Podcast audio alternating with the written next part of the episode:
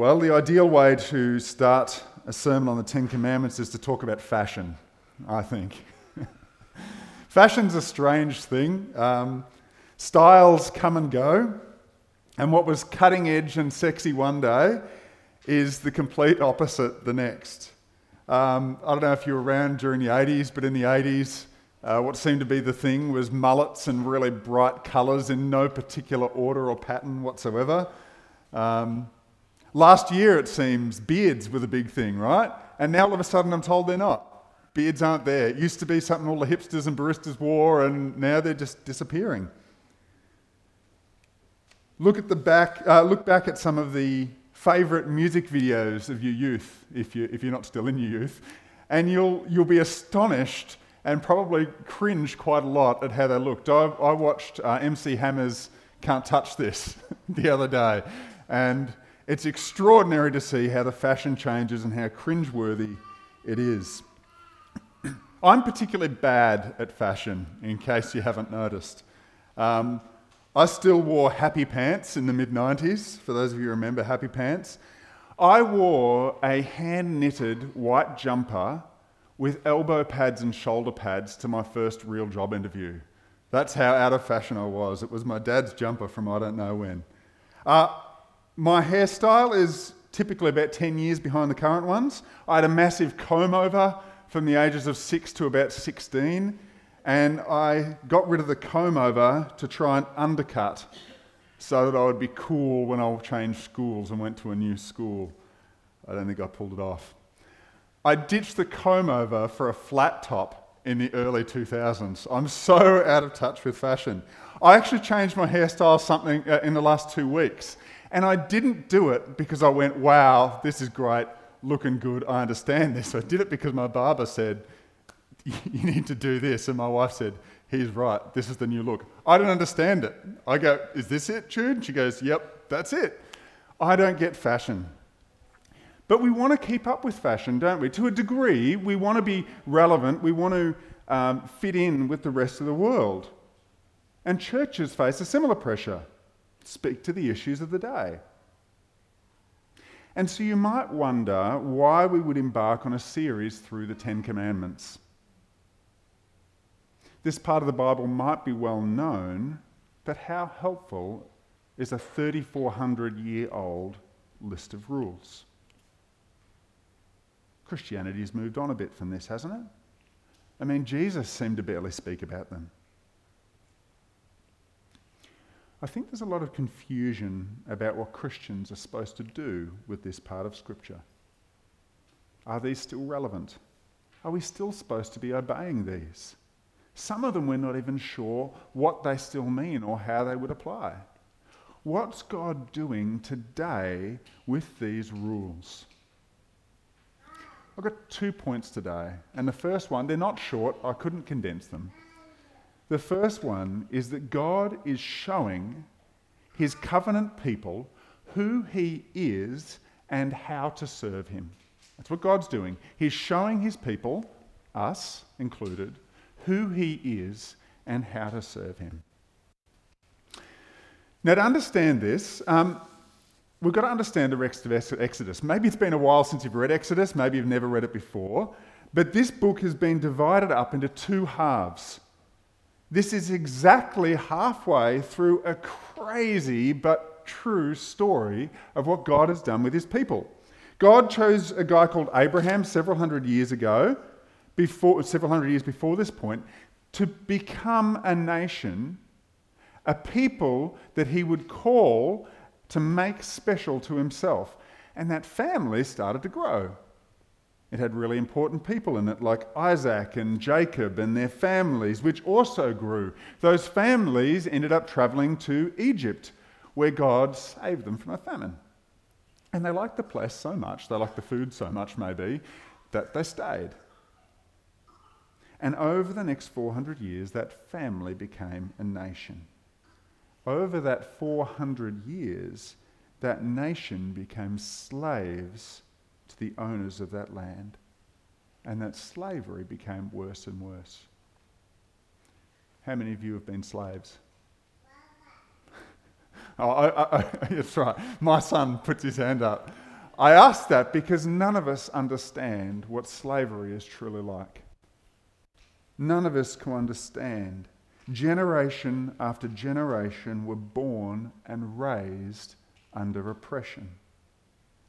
And all their lives were forcibly turned towards the benefit of their masters. They would wake up with their children and their grandchildren and their grandparents around, and the day wouldn't be filled with hope and light and a feeling of, what can I achieve with the day? Look at this brand new day. What can I do with it?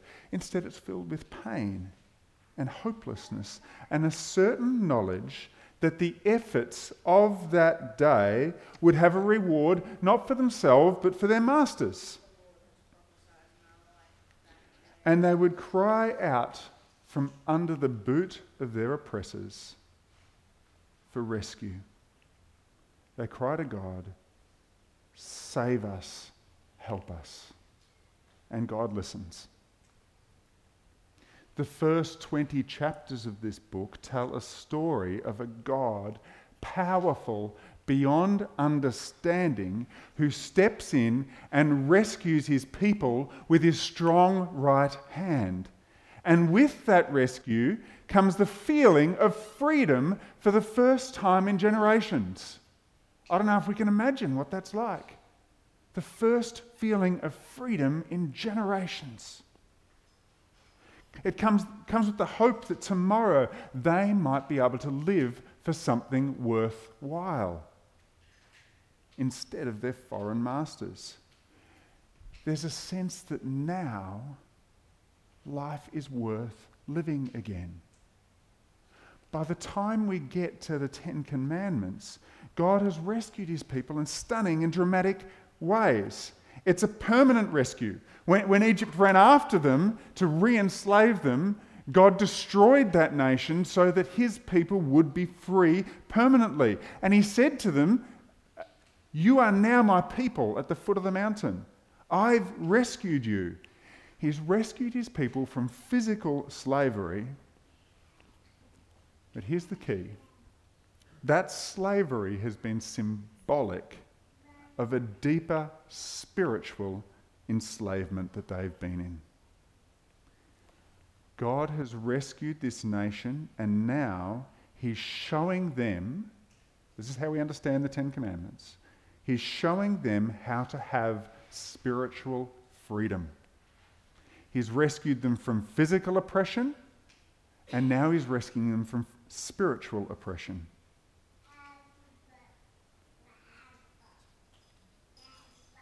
It's a spiritual freedom that they've never had before. God says in chapter 20 and beyond I'm going to do something special with you that I haven't done with anyone else. I'm going to make an agreement with you. The Bible calls these agreements covenants. You're going to see who I am and what I love. And you're going to be able to live for something that's bigger than anything Egypt had to offer. Everyone been to a job interview? Uh, in, in job interviews these days, you're supposed to go in prepared, right? I don't know, maybe that was always the thing, but you're certainly supposed to go into a job interview prepared these days.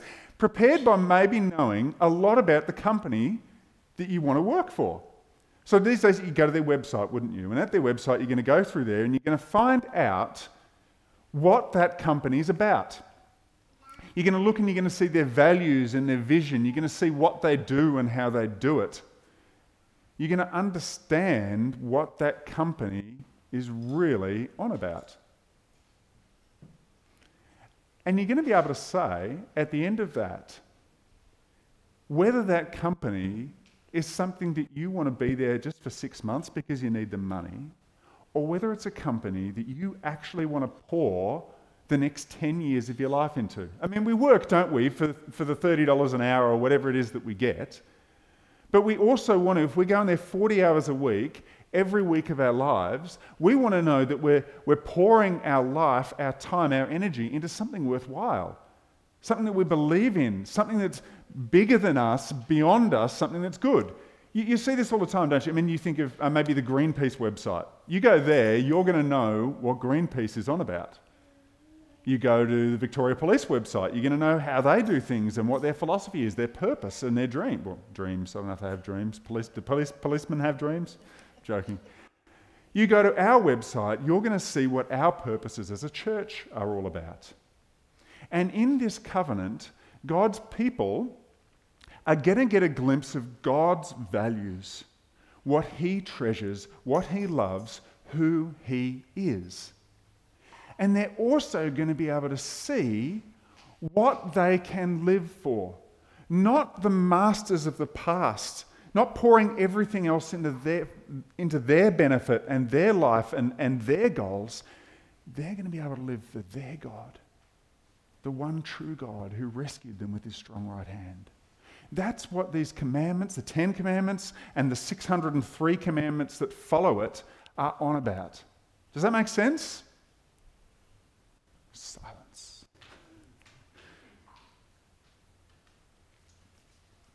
That's what the commandments are on about. God is showing his covenant people who he is and how to serve him.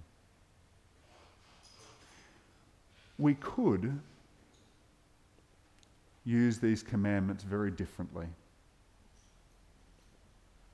See, God has not rescued his people just from something, he's rescued them for something. They've been freed up from living in Egypt to worship and to serve the one true God. That's their purpose. And so, we don't read these commandments in order to judge somebody else's morality. That's not what these are for. These are to understand God and how to serve Him. They're not a measure of how to be saved. We shouldn't be looking at these. If you're looking at these and you're saying, I've got number one, and I've got number three, I've got number seven and eight, haven't got a problem with any of those, and soon I think I'm just about to get number four and number five under wraps, I'm headed in the right direction here. If we're coming to these commandments reading like that, we've got it around backwards. And if we're doing that to other people, saying, I see that person, I know they're struggling with number three. I'm going to I'm going to pray that God, God gets them. God puts his finger on number three because I can see their sin and it's wrong and it's not good and God hates it. If we're doing that, we've got a problem as well.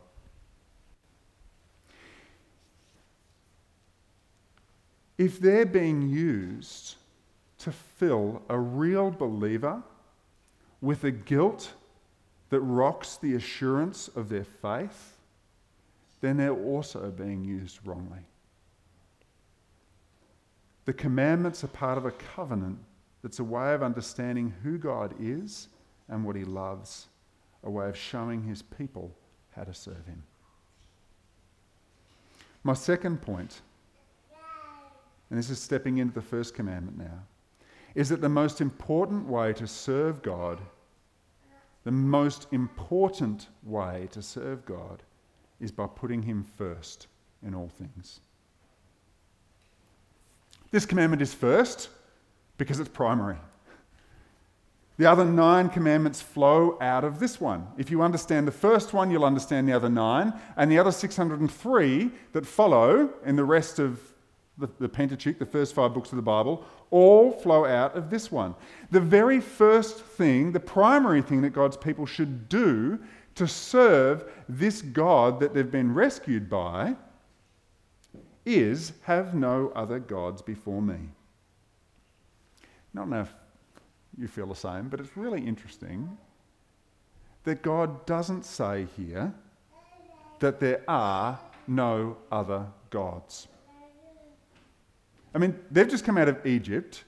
Egypt has 1,500 gods that we today know about that are known by name to those people.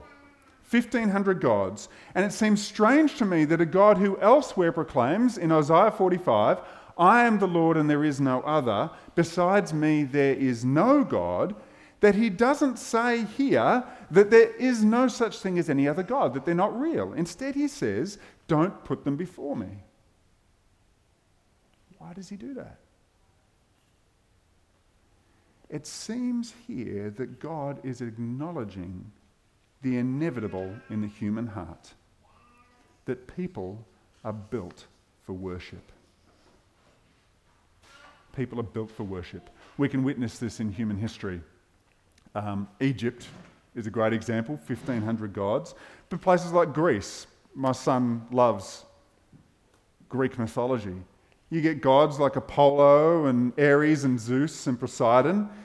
In Africa, they've got their own pantheon of gods there as well, The ones that I can't pronounce, so I won't even try. I wrote them down, but I won't. There are Aboriginal gods. The native Australian people had their own gods as well, and it varies from state to state. And in Victoria, they have a few different gods. There's Wa, the trickster crow god. There's Bayami, the creator god and sky father. There's Binbial, the rainbow god, and the list goes on and on and on. Every culture is built for worship.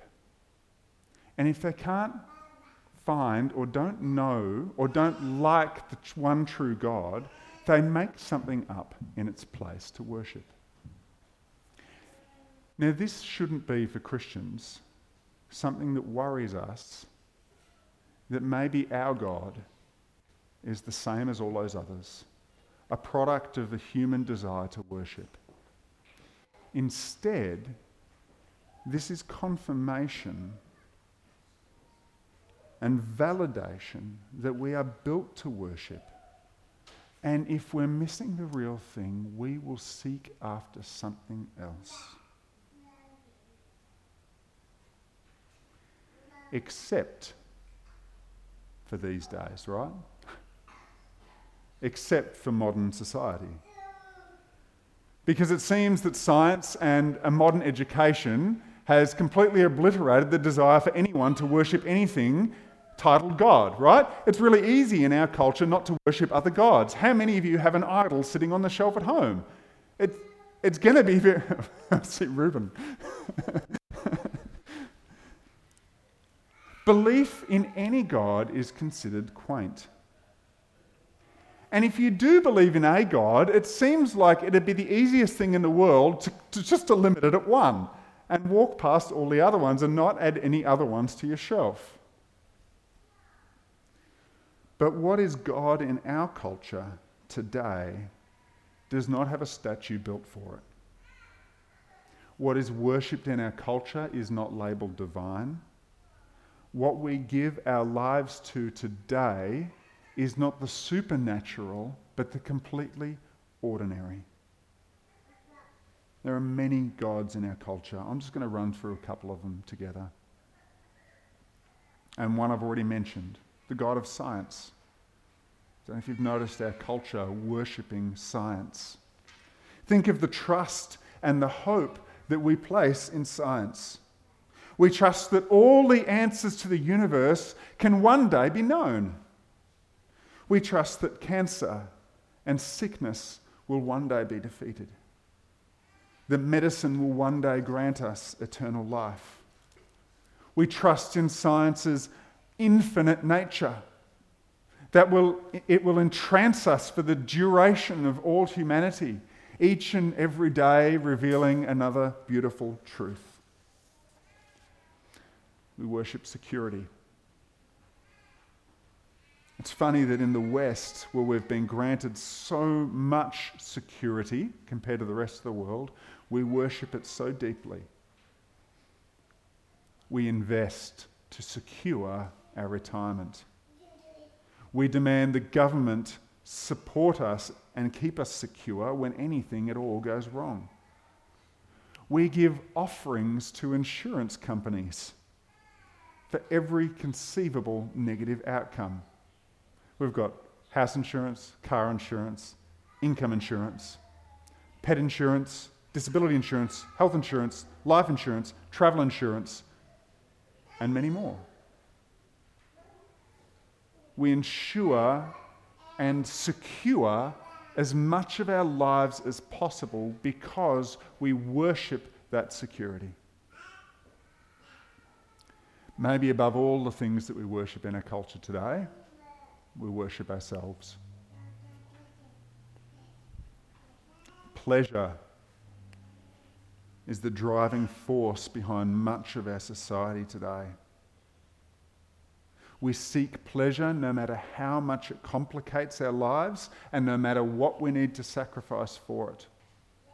We seek pleasure in a lifestyle, travel and experiences. We desire the newest car, the swanky house, the more beautiful spouse.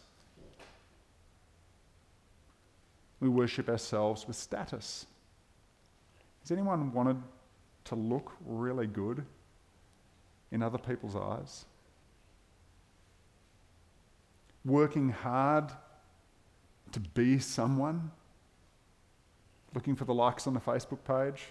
It doesn't matter if, if you've got 10,000 likes or if you've got five. We're looking for how many we've got. How many followers on Instagram? I'm not on Instagram. Followers on Instagram. It's interesting how young men in particular seek some form of world domination with their business or some enterprise until life just seems to beat it out of them. Maybe as parents, we seek status and worship ourselves in desiring to have kids that we can show off when they get the best education and become surgeons and lawyers and whatever else. We are built to worship and we love to worship, even if it's the absolute ordinary. Wh- which of these gods is your God? Which of these do you worship? Which do you place before the one true God?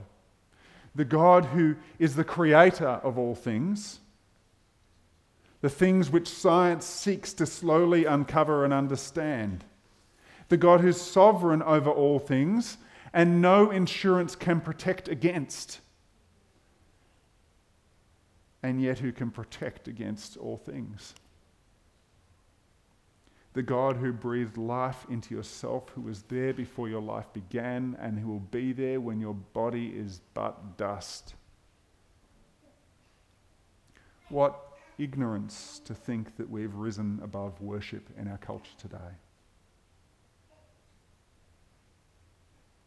Now, if you've been at church for any length of time, uh, you've probably heard all this before. This is nothing new to you. And you go, Phil, tell me something I don't know. It's okay if this is nothing new to you because the message is nothing new. The message is that the human heart hasn't changed. But there's real danger to you if you sit here and nod assent to me saying that modern idols are human pleasures and comforts and security and all that kind of stuff, and yet don't sit here and examine your own heart. There's danger there. Let me tell you what the danger is. The danger is you're going to miss how much you need Jesus because you haven't seen your own heart. You've missed the truth of how you've failed him. The danger is you're going to miss understanding what he's saved you from if you don't understand what the gods are in your life. If you've failed to let his spirit examine your soul.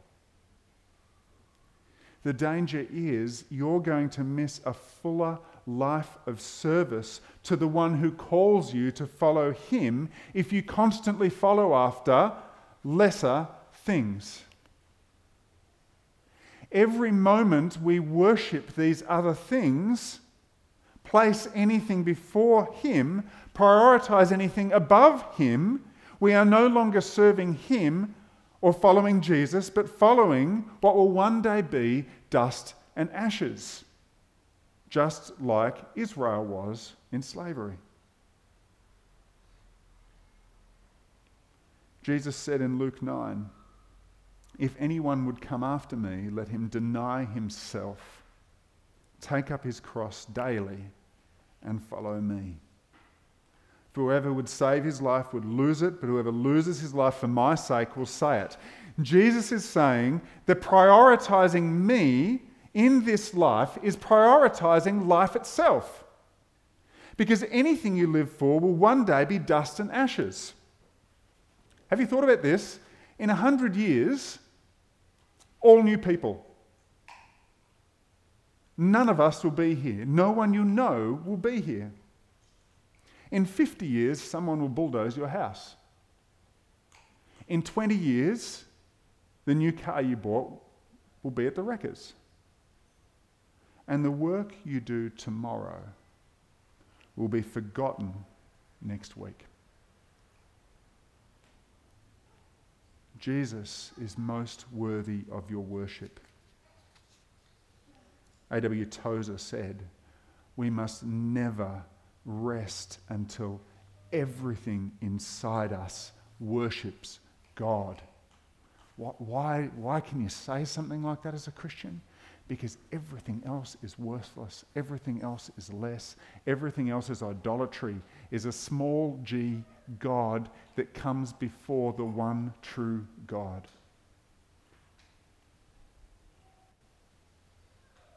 Is everything inside you worshipping your Saviour? Now, I could end here, but I'm going to ask one rhetorical question I get asked all the time and that I've answered before. The question is Isn't Jesus laying it on a bit thick to ask us to put him first daily? Laying down your life and following him? Isn't he a bit arrogant or puffed up in thinking he's the only thing truly worth living for? I've used the illustration before of Usain Bolt. Everyone knows Usain Bolt. What an incredible guy. Have you seen some of the things he's accomplished? Usain Bolt uh, is an 11 time world champion. He holds world records in 100 metres and 200 metres.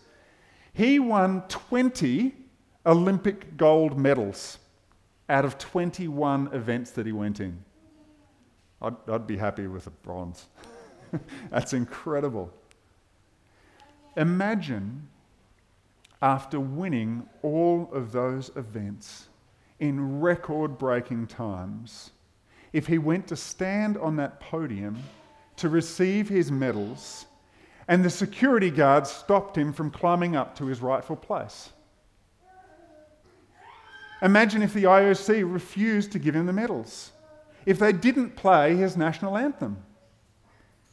It wouldn't be arrogance for Usain Bolt to demand in the courts that those medals and that recognition be given to him and to his country.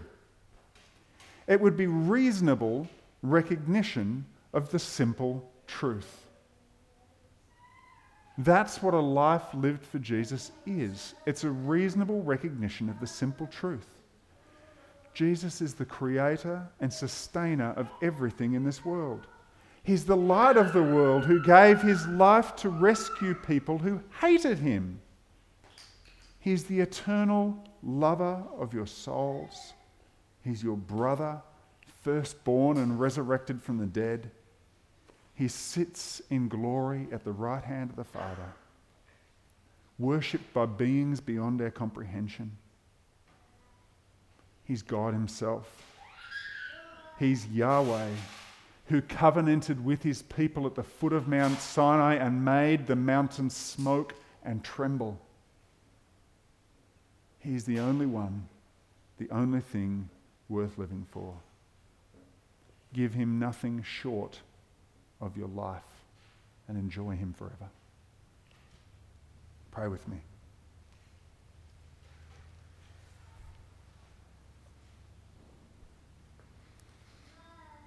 Lord, we have so many gods.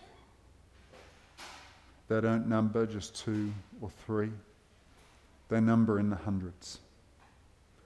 Our whole life is filled with seeking smaller, lesser things.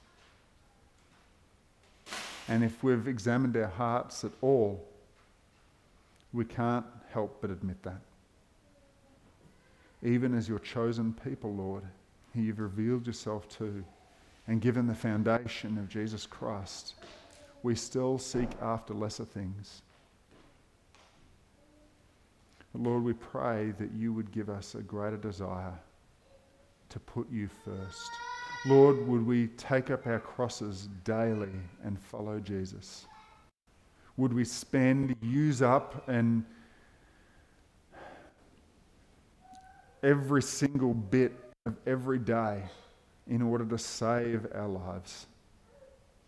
Would our lives, Lord, would you help our lives be a complete life of worship where everything inside us lives for you?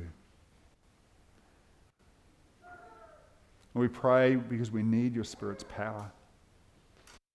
We need to be given new desires and new hearts. Would you make our hearts even softer again, Lord? Would you help us to love you? We pray this in His name. Amen.